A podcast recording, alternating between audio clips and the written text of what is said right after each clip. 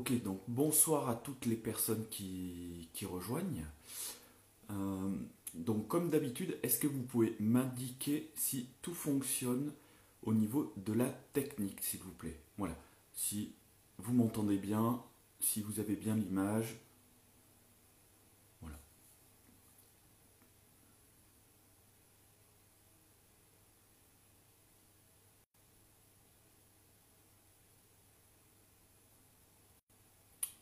Ok, parfait. Merci Ayaz. Ok, donc écoutez, c'est 20h01. Voilà, ce que je vous propose, c'est en attendant deux petites minutes, vous pouvez simplement fermer les yeux un instant.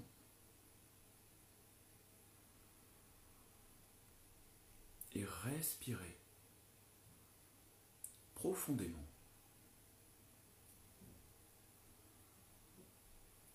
Respiration yogique complète. Abdomen, poitrine, clavicule à l'inspire. Et abdomen, poitrine, clavicule à l'expire. Et vous continuez quelques cycles à votre rythme. Et vous laissez s'en aller toute tension, toute préoccupation au niveau du mental.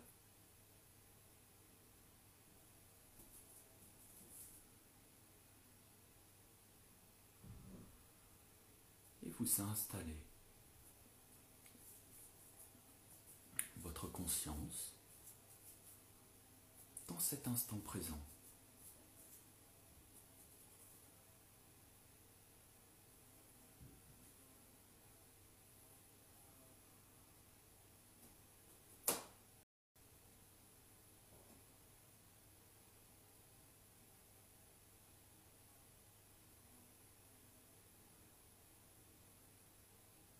Si votre esprit vagabonde, vous le ramenez simplement à votre respiration, à votre souffle. Ramenez toujours l'attention au souffle.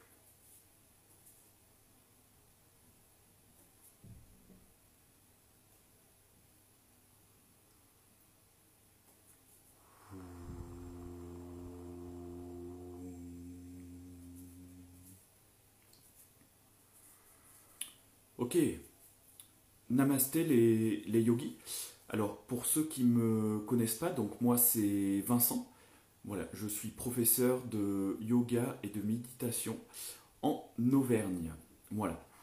Alors, donc aujourd'hui pour, euh, ce live, euh, donc je vais vous lire quelques extraits euh, d'un livre sur les émotions écrit par Lama Gundun Rinpoche. Voilà, alors j'ai souhaité vous lire ce, texte pour illustrer ma dernière, intervention euh, sur les cinq cléchats, ok? Donc sur les origines de la souffrance. Voilà. Et l'idée d'aujourd'hui, c'est qu'à travers ce texte, on va aller un peu plus en profondeur, donc sur les notions de désir-attachement et sur la notion de colère et aversion. Ok? C'est deux des, deux des principaux cléchats. Ok? Et, euh, et dans le bouddhisme euh, tibétain, on, les retrouve aussi sous la forme de ce qu'on appelle les, trois poisons. Qui sont le désir-attachement, colère, aversion, et le dernier correspond également en fait au premier à, à la racine en fait de toute souffrance qui est avidya. Donc avidya, je rappelle, c'est l'ignorance de la vraie nature de la réalité. Voilà. Euh, donc pour remettre un petit peu le, cadre, alors donc sur ma dernière intervention, donc par rapport à, tous ces sujets vraiment d'actualité, on avait eu un, très bel échange. Euh, pas mal de personnes étaient intervenues.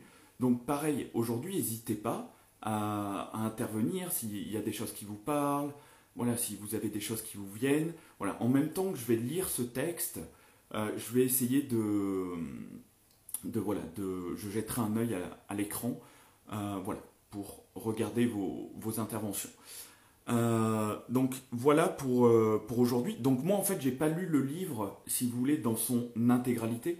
Moi en fait j'ai découvert ces, ces, extraits en fait à travers une retraite de, de yoga méditation. Et c'est vraiment un texte qui m'a parlé. Hum, et c'est pour ça qu'aujourd'hui je souhaite vous le partager.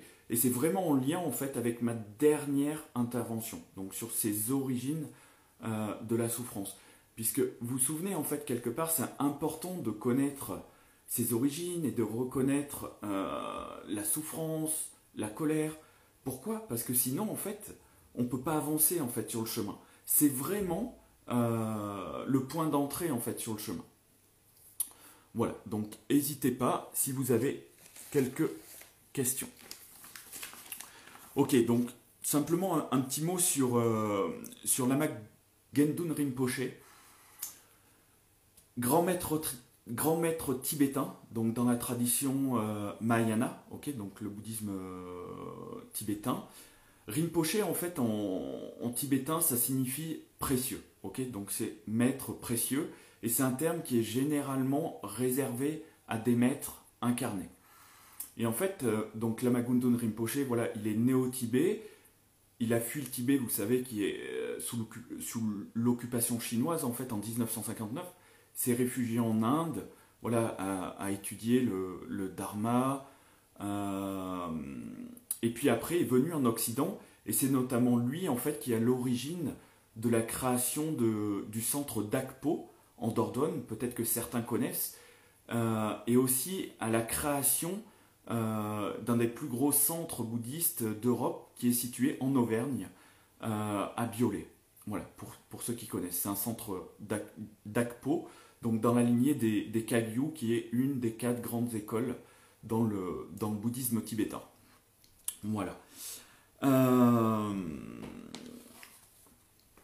donc là, dans un premier temps, on va définir le désir. Derrière, on parlera donc du désir-attachement euh, jusqu'à la dépendance. Et ensuite, il y aura une grosse partie donc sur la peur, sur la colère. Voilà.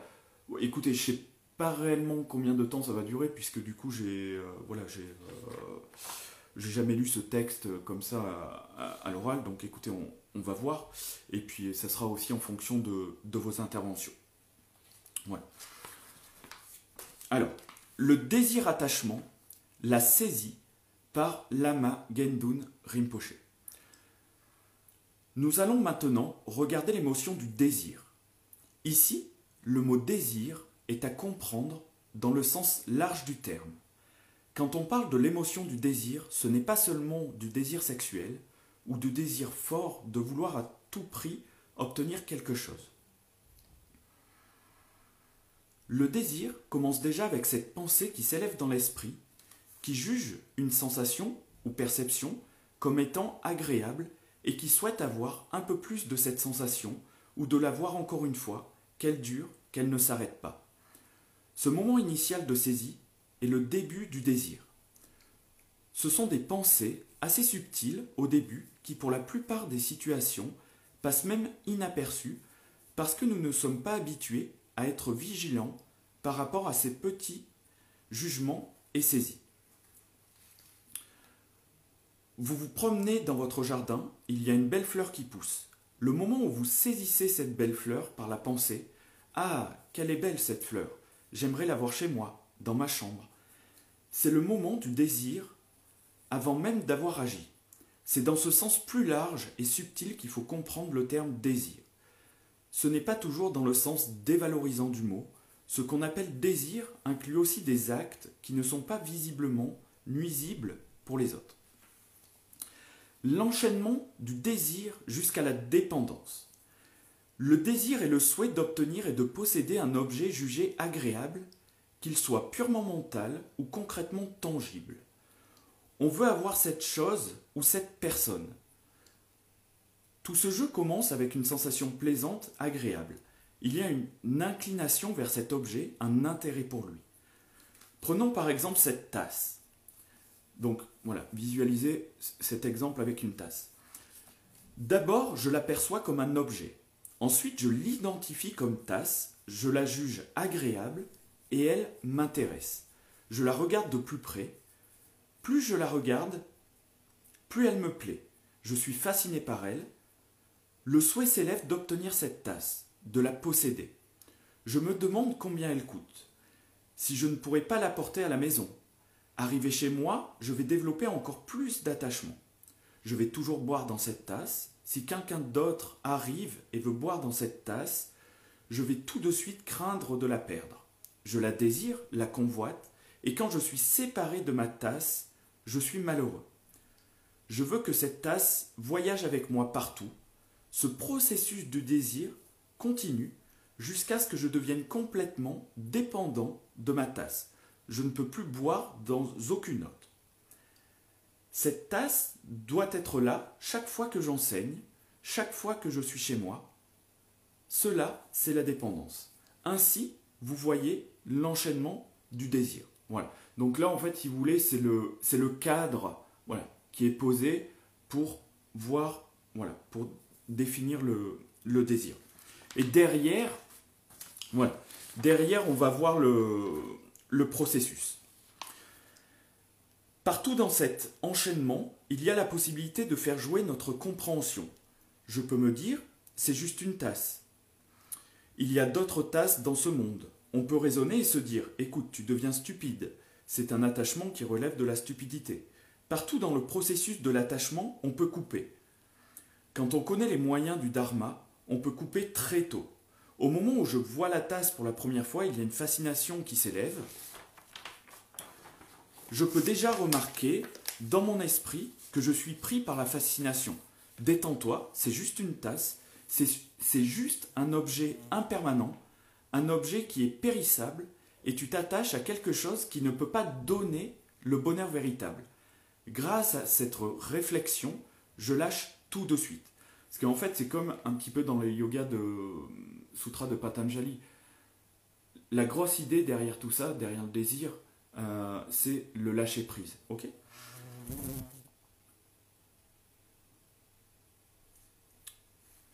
Si je suis déjà allé plus loin par manque de vigilance tout au début, que j'ai déjà acheté cette tasse, que je l'ai ramenée à la maison, alors je peux me rendre compte, et tu es pratiquant du dharma, et tu t'attaches à une tasse, et je me dis, bon, ok, tu as de l'attachement, la meilleure chose que tu puisses faire maintenant, c'est de faire l'offrande de cette tasse, d'en faire cadeau à quelqu'un. De cette manière, tu transformes ton attachement en générosité, et tu peux donc te défaire de ton attachement tu peux même en faire un acte positif. La peur de la séparation. Voilà. Donc là, voilà, c'est définition désir-attachement. Voilà. Derrière, on va voir justement en fait tout ce que tout ce que ça entraîne en fait, ce désir et cet attachement. Et en fait, ce jusqu'à la colère. Et la colère jusqu'à la violence, etc. En fait. Là, c'est vraiment en fait tout le processus de, de l'esprit et vous vous souvenez, je, vous ai dit véritablement que pour moi, euh, d'ailleurs que ce soit le, bouddhisme ou le yoga, c'est avant tout en fait euh, la science de l'esprit en fait, si vous voulez. La tasse dans notre exemple pourrait être notre copine ou partenaire, nos parents, notre voiture, et vous voyez comment il est difficile de retrouver sa liberté quand nous sommes devenus aussi dépendants. Cette liberté est précieuse, parce que sans elle, nous allons être poussés à faire beaucoup d'actes pour obtenir, garder, protéger cet objet, pour défendre sa perte et sa destruction. À cause de notre saisie, de notre désir, nous allons nous efforcer de refouler tout ce qui pourrait être un danger pour moi et mon objet. Nous allons faire en sorte de nous coller encore plus à cet objet pour devenir inséparables. Une tension s'installe, la force de l'attachement entre moi et l'objet une bataille qui vise à garder cet objet dans mon territoire et éviter toutes les forces qui pourraient être nuisibles à cette relation en moi et mon objet. Il y a une peur qui s'installe, celle de perdre cet objet, d'en être séparé. Cela fait partie de la définition du désir. Le désir va avec la peur d'être séparé, parce que c'est déplaisant d'être séparé de son objet aimé.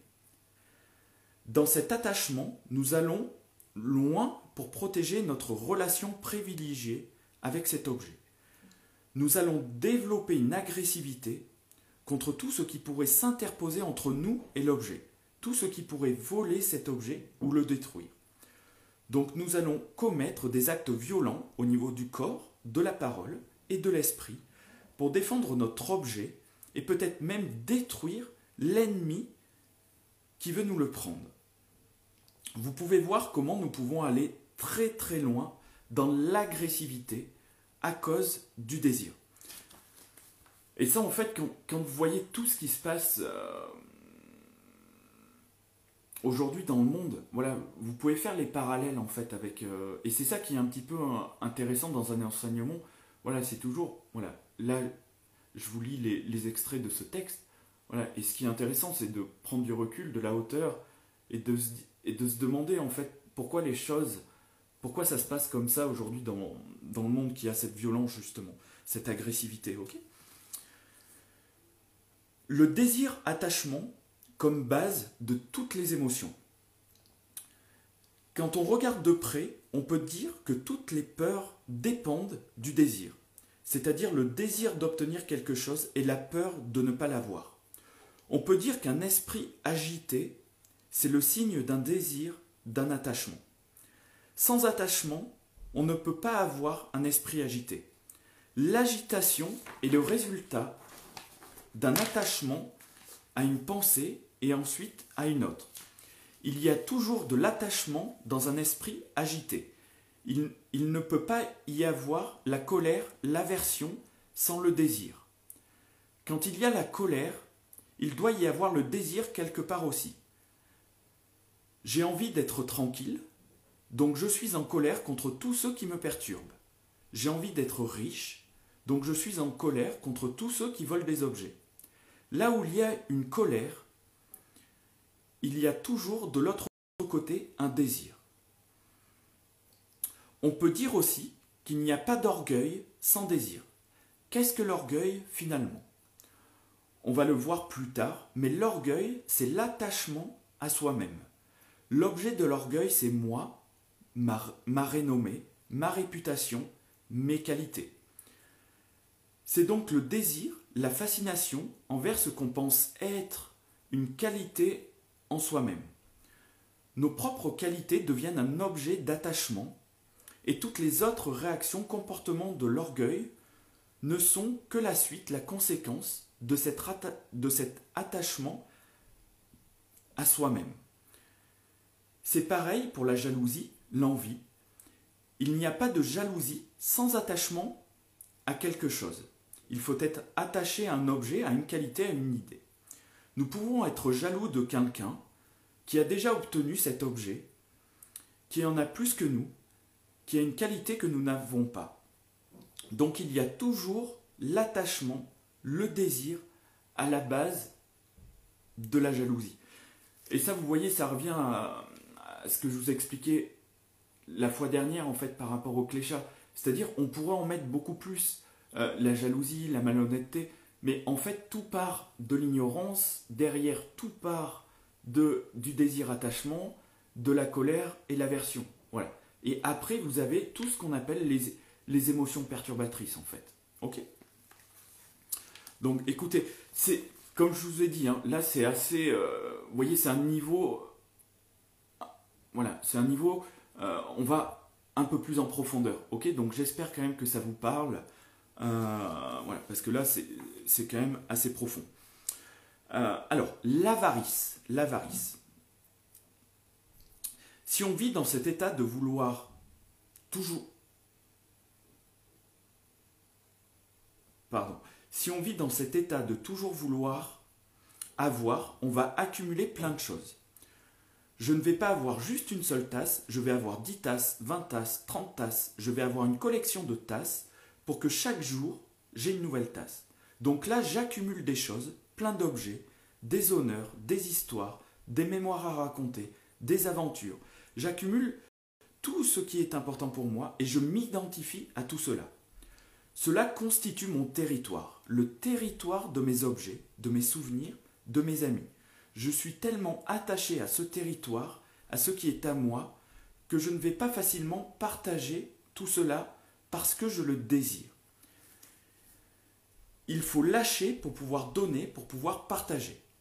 Je ne suis pas capable de partager facilement parce que je suis dans le désir. C'est ce que l'on appelle l'avarice. L'avarice, c'est de toujours garder toutes ses possessions pour soi-même et ne pas les partager avec les autres.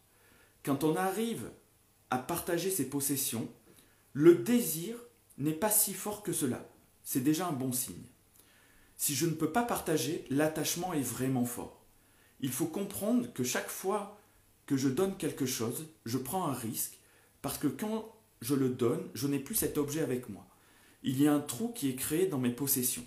Le risque, c'est que tout à coup, un désir s'élève en moi que je ne pourrai pas exaucer parce que je ne possède plus l'objet en question.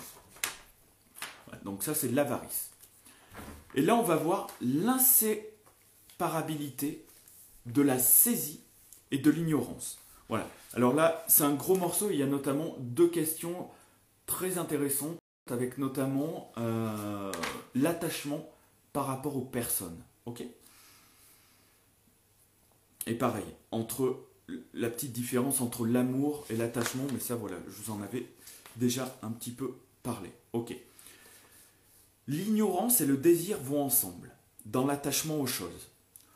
On ne voit pas que leur valeur est complètement relative et que les objets et personnes ne donnent pas un bonheur véritable. Chaque attachement devient un obstacle à la sagesse parce que notre vision devient limitée. On ne le voit pas, on n'utilise pas sa liberté, mais on crée par ignorance une dépendance. Saisie et ignorance vont toujours ensemble. On ne peut pas les séparer. Au moment où l'on saisit, on est déjà dans l'ignorance. Plus on saisit, plus on est dans l'ignorance. Quand on continue dans cet enchaînement de saisie, l'ignorance va augmenter. Au début, on avait l'impression qu'avec peu de choses, on était content. On pouvait même être content tout seul. Mais une fois qu'on s'est habitué à être toujours avec quelqu'un, toujours avec ses objets, on tombe dans l'ignorance d'avoir besoin de ces objets pour vivre. Donc l'ignorance augmente. Et quand on dit objet, ça peut être la même chose avec, une personne en fait quelque part. Plus on s'identifie, plus on est dans l'ignorance et plus on est dans la dépendance. Le comble de la souffrance et de l'ignorance, c'est de penser que tous ces objets vont procurer du bonheur alors qu'ils nous donnent finalement que de la souffrance parce que nous devons les obtenir et les défendre. Dans cette optique, la pire chose à faire va être de lâcher, se détendre et de se libérer de, cet attachement. Pour quelqu'un qui est dans l'attachement, c'est effrayant d'entendre parler de du lâcher-prise. C'est le pic de l'ignorance, parce que là, on est complètement à l'inverse des choses. Nous avons peur de tout ce qui nous libère, nous sommes attachés à tout ce qui nous donne de la souffrance. Donc là, voilà, c'est question-réponse, c'est une personne qui pose la question à la Magunden.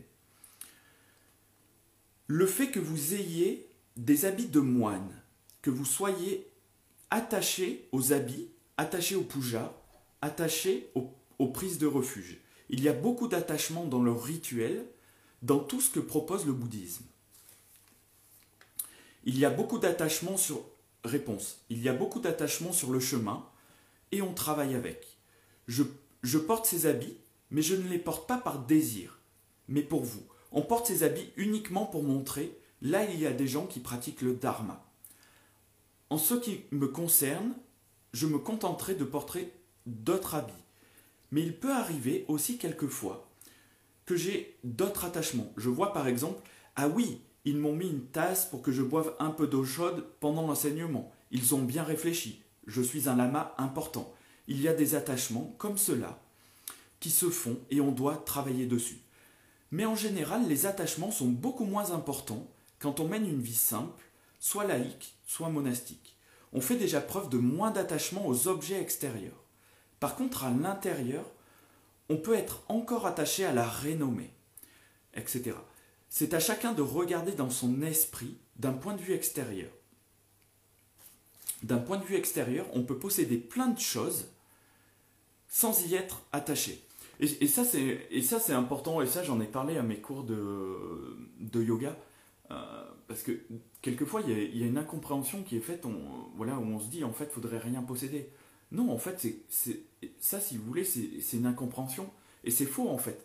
On peut, euh, on peut posséder, bien sûr, on peut posséder des choses, mais en fait, le, le travail qu'il y a à faire, c'est de ne pas être attaché aux choses, en fait, tout simplement. Euh, le fait d'avoir plein de choses en soi n'est pas un signe d'attachement.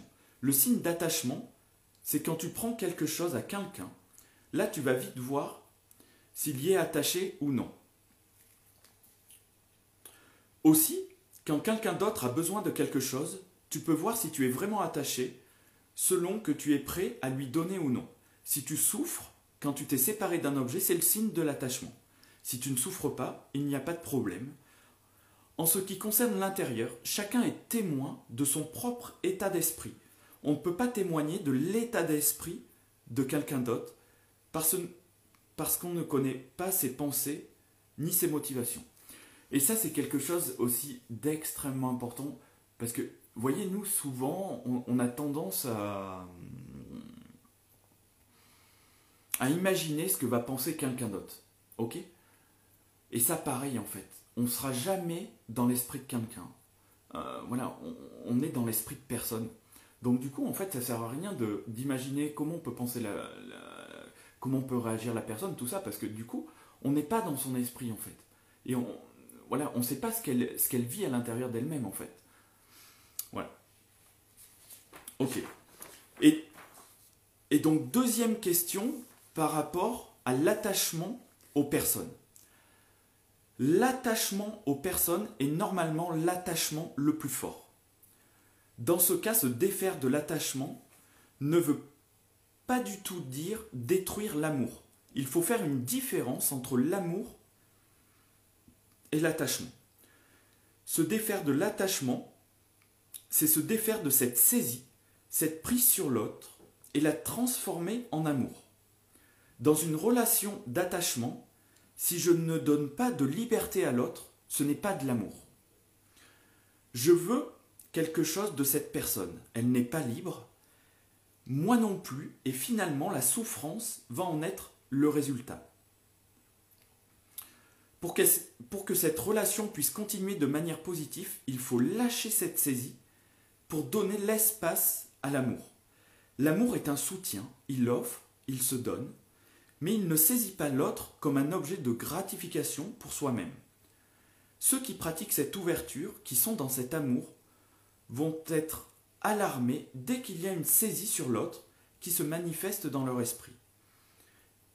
Ils vont se détendre davantage et dans cette ouverture, ils pourront retrouver leur amour qui était le point de départ de cette relation. Et, ça, voilà, je vais me répéter par rapport à, l'une de mes interventions. Vous vous souvenez, je, vous avais vraiment expliqué cette différence entre euh, l'amour et l'attachement. Ok? L'amour, c'est je te donne, je te rends heureux. Ok? Donc là, on est vraiment sur une démarche de, de donner, en fait, qui est le, véritable amour. Et l'attachement, c'est j'ai besoin de toi pour être heureux, rends-moi heureux. Si je si t'ai pas, je serai pas heureux. Et, et là, vous voyez, il y a toujours le jeu, en fait. Et ça, c'est le sens du, euh, du moi, moi, moi, moi, moi. Ok? Voilà, donc la structure euh, égoïque. Euh, alors, donc là, voilà pour désir. voilà, dernière petite chose par rapport au désir. Nous avons vu maintenant l'essentiel en ce qui concerne le désir. Il y aurait encore beaucoup à dire parce que c'est le moteur du samsara. Samsara, pour ceux qui ne connaissent pas, c'est le cycle des, réincarnations. On pourrait décrire tout le samsara en prenant le désir comme le point de départ. Le désir est l'expression vitale de notre attachement. Nous avons vu comment le désir mène à la souffrance. Il y a aussi les qualités inhérentes du désir, la créativité, la curiosité, l'intérêt. Elles sont le moteur de beaucoup d'activités. Quand l'attachement est purifié, ces qualités peuvent se manifester d'une manière pure, d'une manière pure. Il ne reste que des qualités. Le désir est juste une émotion, un mouvement mental. Quand l'émotion n'est pas saisie, il ne reste que ses qualités inhérentes, ce qu'on appelle les qualités éveillées. C'est pareil pour toutes les émotions. Toutes les émotions ont, dans l'état confus actuel, la souffrance comme résultat immédiat. Et en fait, vous vous souvenez, ça c'est dû à, l'ignorance, qui est cet état de confusion, justement, de ce qu'on appelle la confusion fondamentale.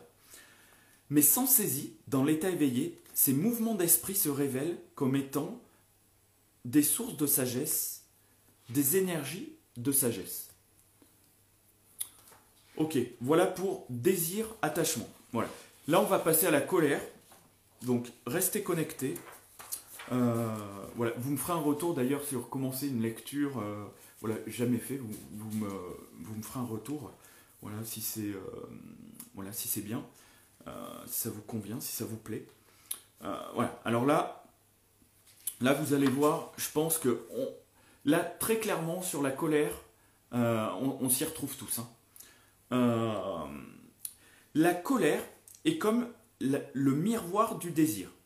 Là où il y a le désir, il y a aussi la colère. Le désir, c'est l'attachement, vouloir avoir quelque chose, et la colère, c'est l'aversion, ne pas vouloir rencontrer le contraire de ce que l'on désire.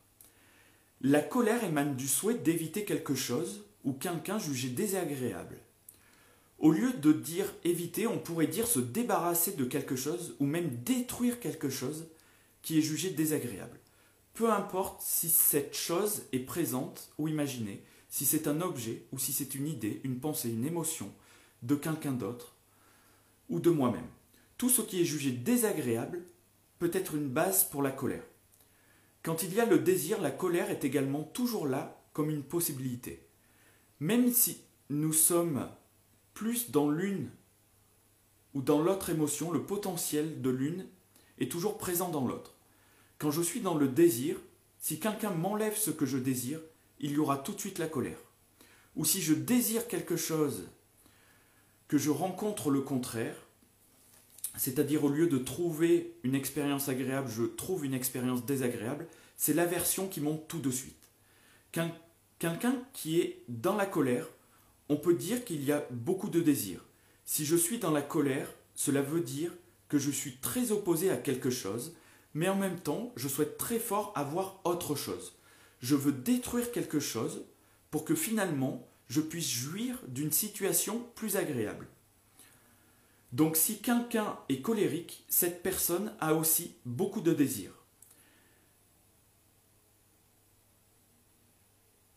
Si quelqu'un est beaucoup dans le désir, il y a un fort potentiel pour la colère. Nous pouvons voir cela en nous-mêmes. Cela dépend juste du jeu des situations de la vie. Au début, cela peut commencer par un désir, par un exemple, un désir pour une personne que nous aimons. Quand cette personne nous rejette, rapidement la colère monte. Il y a beaucoup de situations de ce type. La défensive, la défensive.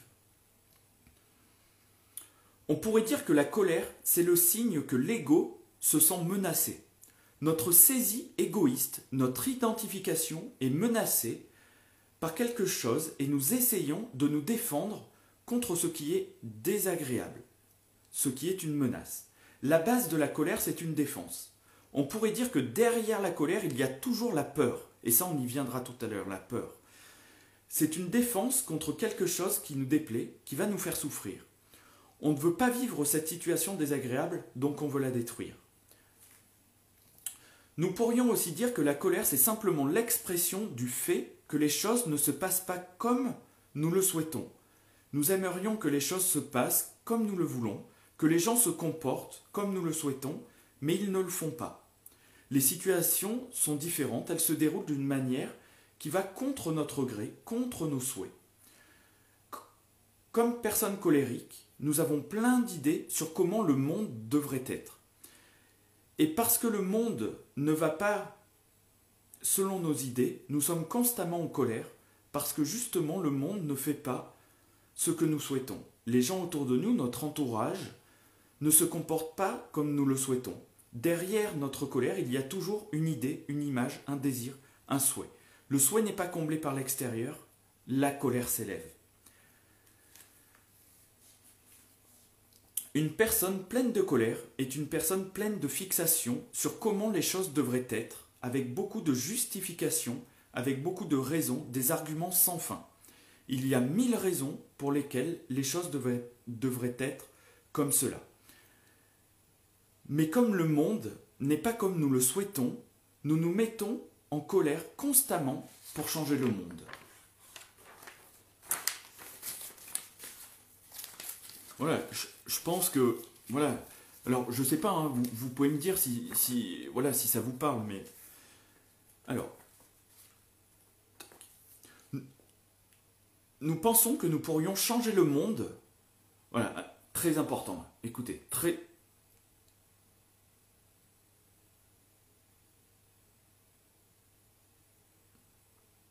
Alors, Marie, oui, tu, pourras m'expliquer.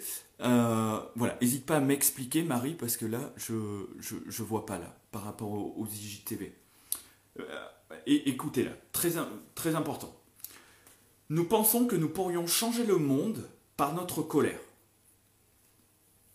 Et là, quand vous voyez tout ce qui se passe, en fait, les crises, tout ça, euh, faites le parallèle. C'est une illusion. On ne change pas le monde par la colère on le change quand même un peu, on aggrave les situations. Là où il y a la colère, il y aura plus de colère en retour. C'est ça qui est important de comprendre en fait. C'est que on, engendre plus de colère en retour en fait, tout simplement. Ce n'est pas très habile d'essayer de changer le monde par la colère.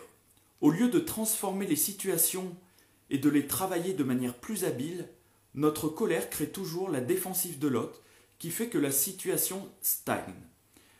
Elle ne peut pas bouger, ne peut pas changer vraiment de manière positive parce qu'il y a un blocage des deux côtés. On ne lâche pas, moi je suis têtu, l'autre est têtu, et l'autre est aussi têtu que moi. Le développement progressif de la, colère. Regardons comment la colère monte. Cela commence par une sensation déplaisante, il y a quelque chose qui se manifeste dans notre esprit. Une idée, un souvenir, peu importe, ce sont des pensées. Il y a une pensée qui s'élève qui est jugée comme ayant un contenu déplaisant. Je n'aime pas cela. À cause de ce jugement, il y a une irritation. J'aimerais que cela parte, j'aimerais que cette chose irritante parte de mon esprit, de ma vision, que je n'ai plus à écouter ce bruit, que je n'ai plus à ressentir ce qui touche mon corps que je ne me sente plus cette odeur. Cette irritation doit partir de mon territoire. Je n'en veux plus. Quand est-ce que cela va partir? L'aversion devient de plus en plus forte. Il y a un ressentiment qui s'installe envers cette chose, qui dure encore, qui est insupportable, qui est éprouvante.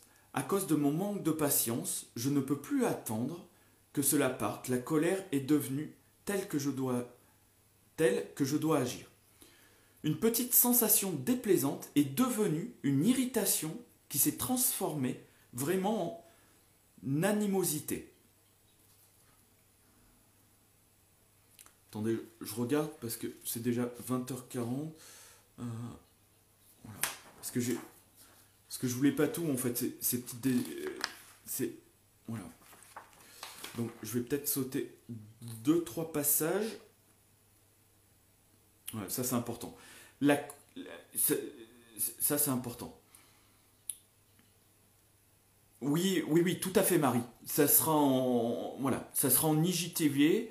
Euh, voilà, tu pourras réécouter et voilà, et, tant mieux si ça te parle. La colère qui mène à la paranoïa. Écoutez bien ça, pareil.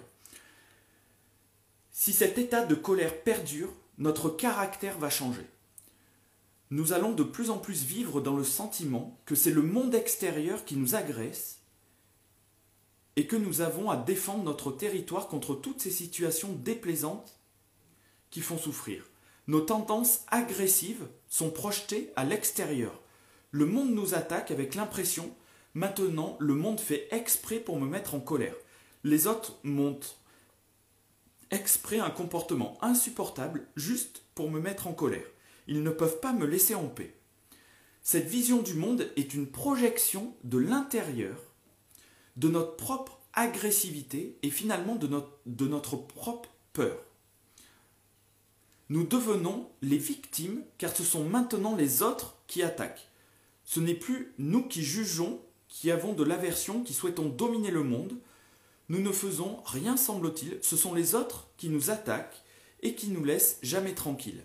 Alors nous sommes continuellement en lutte, nous sommes sur la défensive continuellement, une défensive qui est agressive, mais nous ne voyons pas que la cause est en nous-mêmes. Maintenant, ma vie, c'est la guerre, c'est la lutte. Écoutez ça. Ma femme qui était extrêmement bonne au début devient maintenant celle qui me pose le plus de problèmes, qui lutte toujours contre moi. Mon mari, celui que j'aimais tellement, devient vraiment l'incarnation de ce qui est mauvais dans le monde, c'est un démon. Chaque fois que je le vois, j'ai des montées de colère et je peux à peine m'empêcher de dire des mots. Vous voyez, c'est important de, de prendre confiance en fait que, que ces états colériques en fait, ben, quelque part nous transforment en fait. Alors, ça c'est un texte de Gendun Rinpoche, un très grand maître euh, dans le bouddhisme tibétain, euh, dans la tradition Mahayana et dans la lignée des Kagyu qui est une des quatre principales écoles dans le bouddhisme tibétain. Voilà Marie, fondateur du centre euh, d'Akpo en Dordogne et du plus grand centre d'études bouddhistes en Europe euh, qui est situé en Auvergne à Biolay.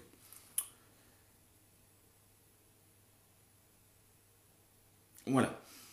Euh, donc cet état d'esprit est la suite d'une série de projections vers l'extérieur. Vous voyez, c'est qu'en fait, après, on projette notre propre colère à l'extérieur. Je ne vois plus que c'est moi qui suis en colère, qui suis agressif. Je pense que tous les problèmes viennent des autres. J'en suis convaincu. Ce sont eux qui ont tort. Moi, j'ai raison parce que je suis pour le bonheur. Moi, je ne veux que le bonheur pour moi et pour tout le monde. Mais pourquoi les autres ne font pas comme je leur dis? Ils ont tort. Ils devraient juste suivre mes conseils et tout ira bien. C'est leur tort de s'opposer à ce qui est la loi de l'univers, parce que moi je la connais, je sais exactement comment cela devrait être. Si eux ne me suivent pas mes conseils, c'est de leur faute. Je peux continuer à leur donner des conseils, mais c'est en vain. Donc je me tais, je me retire et je déprime. Le monde est trop mauvais pour moi, le monde ne m'écoute pas, alors je déprime, je me retire, c'est de leur faute. Ok Alors attendez, je regarde par rapport un petit peu à l'heure. Ok, n'hésitez pas si, euh, vous avez des, interrogations. Bon bah écoutez, c'est parfait. Voilà, j'ai simplement sauté un petit passage. J'ai encore deux passages. Ah non, un peu plus. Hein.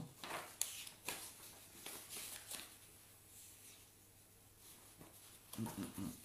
Ok. J'essaye de, prendre des choses qui vraiment nous... Euh, bah, c'est dans notre quotidien. Je pense que vous savez qu'aujourd'hui, véritablement, vous voyez, on est dans, l'âge de, la colère, en fait. Hein.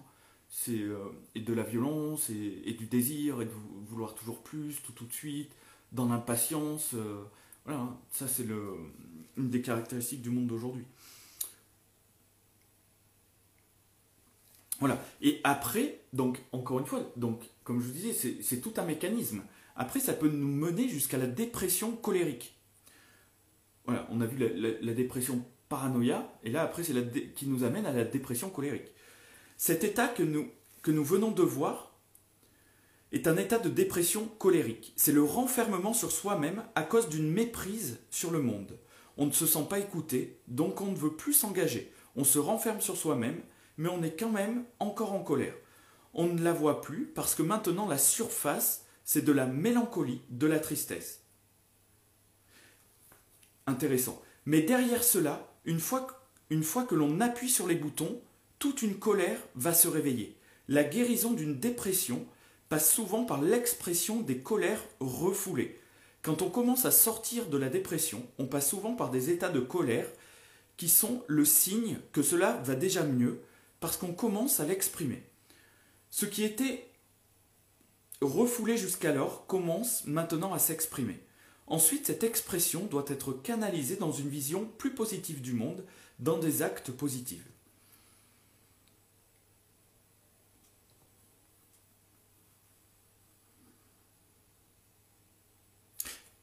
Les mécanismes que l'on vient de décrire se retrouvent dans des nations entières. Il n'y a pas seulement l'homme, l'individu qui réagit comme cela, mais aussi des nations, des peuples et groupes entiers qui vont essayer d'imposer leur vision des choses. Moi, le peuple, tel et tel, qui ai le droit de juger tout le monde, moi, je sais comment le monde devrait être. Et, et attention, si vous ne faites pas comme moi, je le souhaite. Je suis prêt à la guerre, je vais attaquer et vous montrer que c'est moi qui ai raison. La psychologie de la guerre, c'est de parler comme cela et de faire monter la tension dans le peuple avec la conviction intime d'avoir raison pour que quand il y a encore des petites irritations, il faille stimuler au bon moment. La guerre est alors déclenchée. On a tout le peuple derrière soi pour la guerre parce que tous pensent la même chose. Cela fonctionne de la même manière dans notre psychologie intérieure. Le chef, la saisie égoïque, donc la saisie de l'ego, l'identification à l'ego, fait monter tout un état de projection où c'est moi qui ai raison, et alors il ne manque qu'une petite provocation à l'extérieur et paf, la violence est là, le conflit, etc.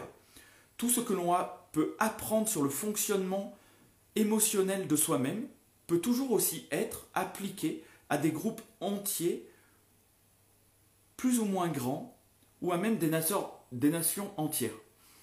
Et, euh, et vous voyez, voilà, quand je vous disais au démarrage de, voilà, quand on écoute un enseignement, bah après c'est bien de prendre du recul, de la hauteur et de faire des petits parallèles.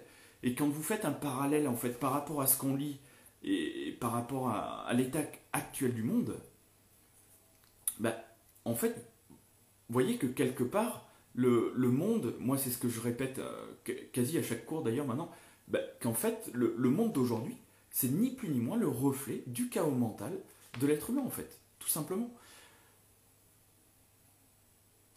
Alors voilà, il y a deux personnes qui m'ont posé. Euh, donc il y a Marie et avec Inès.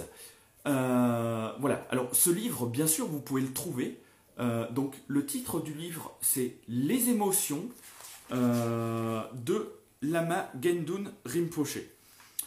Voilà, j'ai regardé, hein, vous, vous, pouvez le trouver. Hein. Ok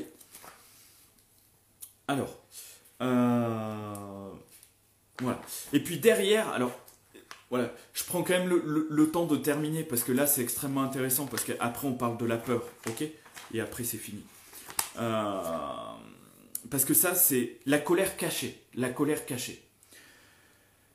Nous avons parlé jusqu'à présent d'une colère assez simple, mais la colère se complique avec la culpabilité il y a rarement une colère qui ne soit pas suivie par le sentiment de la culpabilité, parce que tout le monde ressent que quand même, dans la colère, il y a quelque chose qui n'est pas juste.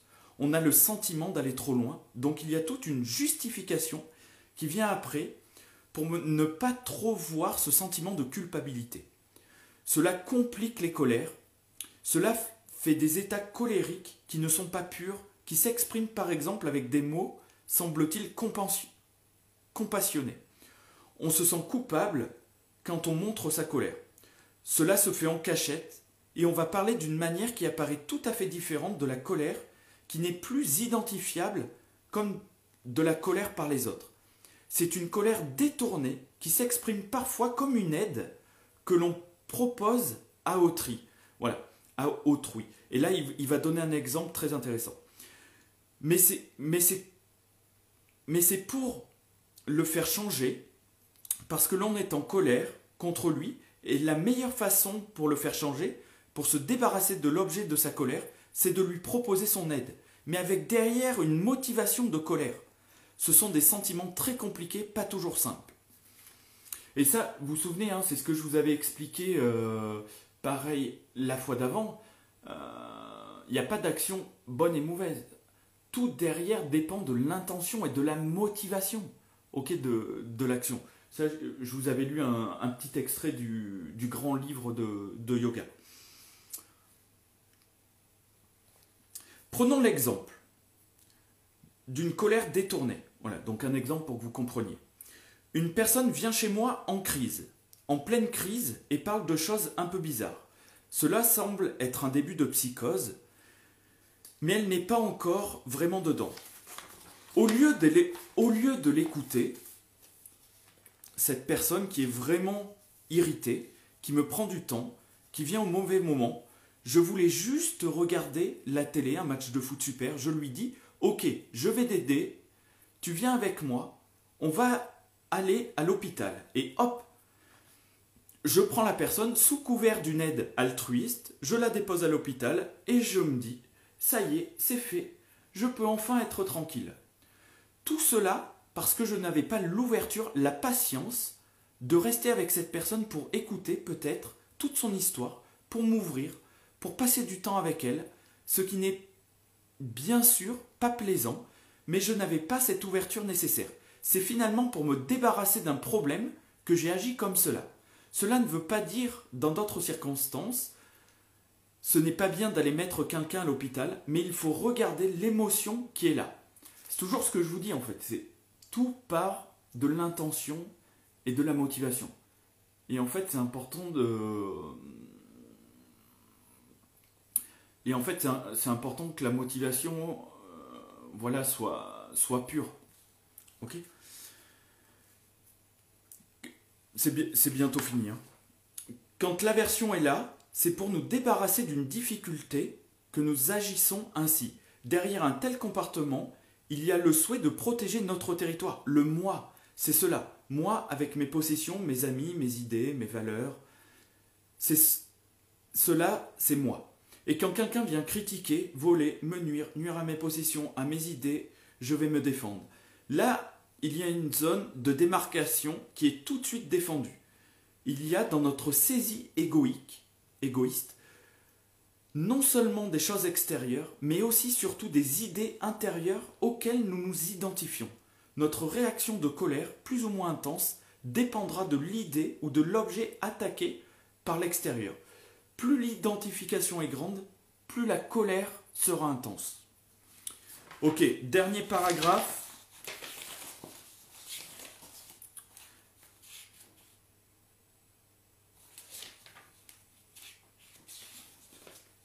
Bon, en fait, il y, en, a encore deux autres, mais je me dis que ça va. voilà, ça, vous fera peut-être un peu long. Euh, alors. Derrière la colère, quelle qu'elle soit, il y a toujours la peur, la panique, qui est le sentiment d'être menacé au plus profond de notre être, là où l'on s'identifie le plus. C'est là où il y a. Pardon, c'est là où il y a le plus de disposition à la colère. Quelqu'un en colère, c'est quelqu'un qui a peur. C'est très important de toujours être conscient de cela. Sans peur, on ne va pas se mettre en colère, parce que l'on n'a pas peur de perdre, on n'a pas peur d'être critiqué, on n'a pas peur d'être remis en question, on n'a pas peur de ne plus exister, on n'a pas peur de la destruction. Il y a toujours une peur qui fait que la colère monte. Donc pour aider quelqu'un qui est en colère, il est très conseillé d'essayer de trouver, d'essayer de travailler avec sa peur de lui montrer que sa peur n'est pas nécessaire, qu'il n'est pas menacé profondément. Souvent, on prend des situations extérieures comme un grand danger, alors que finalement un tel danger n'existe pas. On projette tout un danger parce que l'on est tellement dans la peur, dans l'angoisse, on projette un danger sur l'extérieur qui n'existe pas en réalité. Il y a juste une petite critique qui est dite sur un de nos comportements. Alors, au lieu de nous défendre parce que nous avons peur d'être complètement critiqués, nous pourrions accepter et nous dire Ok, c'est une critique, mais c'est finalement un signe d'attention et même peut-être d'amour de la part de celui qui me critique. Il y a tout autre état d'esprit à développer. Si nous pouvons toucher cette peur, nous aurons les mots appropriés pour aider quelqu'un en colère.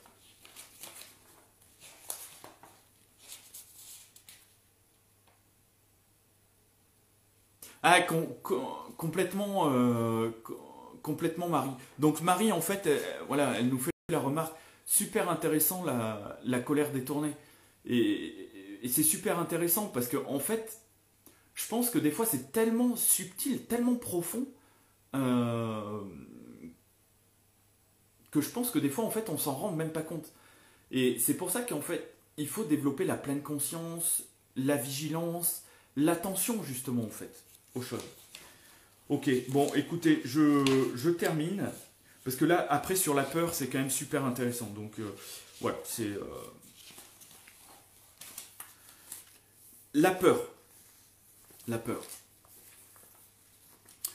Peut-être un dernier point pour comprendre la raison que l'on a de se mettre en colère, c'est la peur. Si nous ne voyons pas la peur dans la colère, nous ne comprenons pas la colère. Ça, vous voyez, c'est comme si on... Euh, bah, vous voyez, c'est simple. Hein. C'est dit aussi, on ne peut pas avancer du coup. Hein. Ok? Je répète, si nous ne voyons pas la peur dans la colère, nous ne comprenons pas la colère. Et si nous voyons la colère chez quelqu'un d'autre, regardons bien, nous allons voir aussi sa peur. Et quand nous voyons la peur de l'autre, c'est le début de la compassion. C'est là où nous commençons à comprendre, et c'est là où nous allons pas entrer dans le jeu de chacun monte dans la colère. Nous disons Ah, il a peur, je ne vais pas l'angoisser encore plus, je vais faire en sorte, par mon comportement, qu'il soit moins angoissé. Vous voyez, ça, là pareil, on touche encore dans, dans l'amour inconditionnel. Vous voyez, là, on, est vraiment dans la. Voilà, dans, l'amour. En fait, on est capable de se détacher de notre ego, vous voyez. Hmm. Alors. Je reprends, hein. Bon, ça. Alors. Et quand nous voyons la peur de l'autre, c'est le début de la compassion. C'est là où nous commençons à comprendre et c'est là où nous n'allons pas entrer dans le jeu de chacun monte dans la colère. Nous disons, voilà, ah, il a peur, je ne vais pas l'angoisser encore plus, je vais faire en sorte par mon comportement qu'il soit moins angoissé. angoissé. Et comme cela, l'autre arrive à se détendre et nous sortons de la situation qui aurait pu devenir un éclat d'émotion.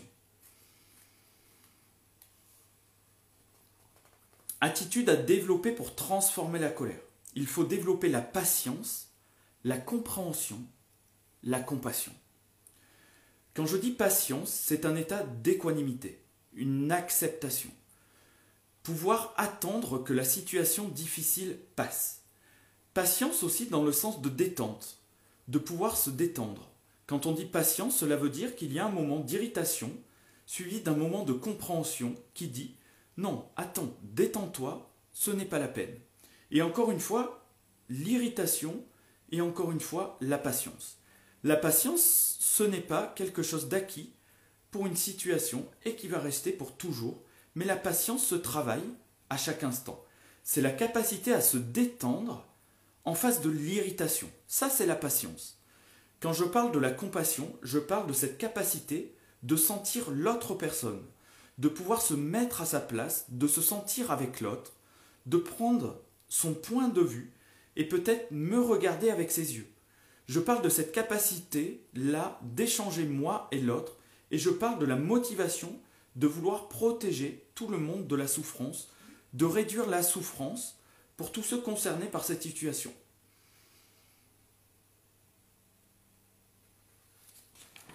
Euh, écoutez, voilà, c'est 20h59. Euh, voilà. Alors, voilà.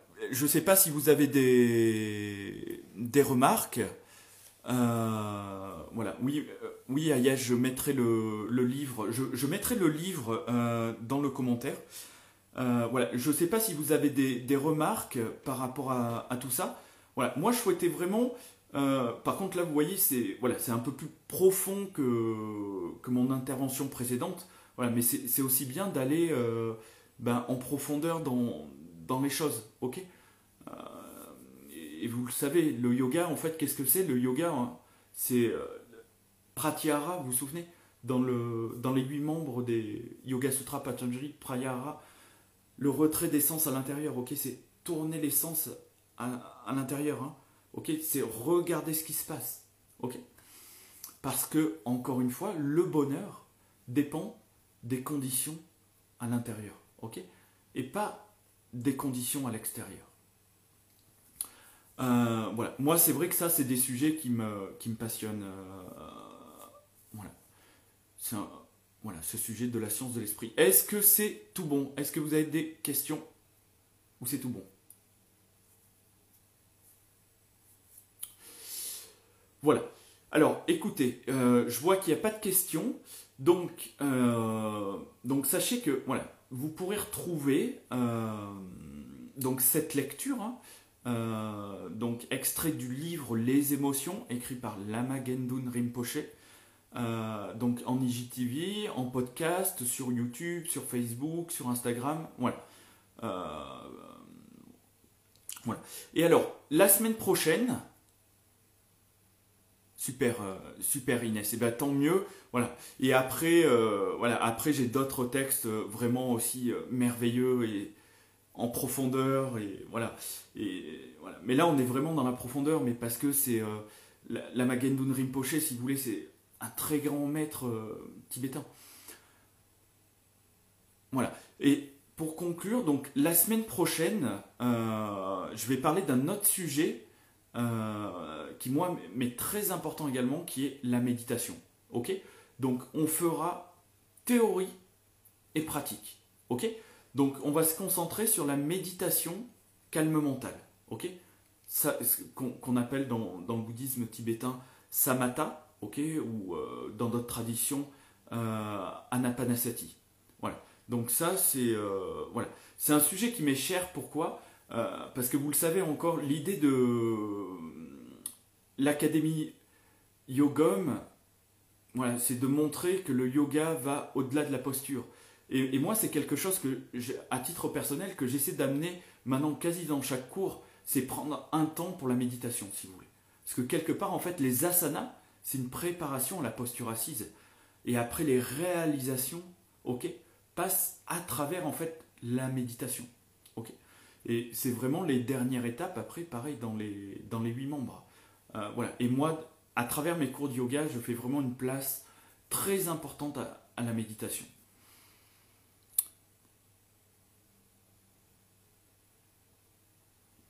Voilà. Et la semaine prochaine, par contre, c'est théorie et pratique. Ok? On fera deux séries.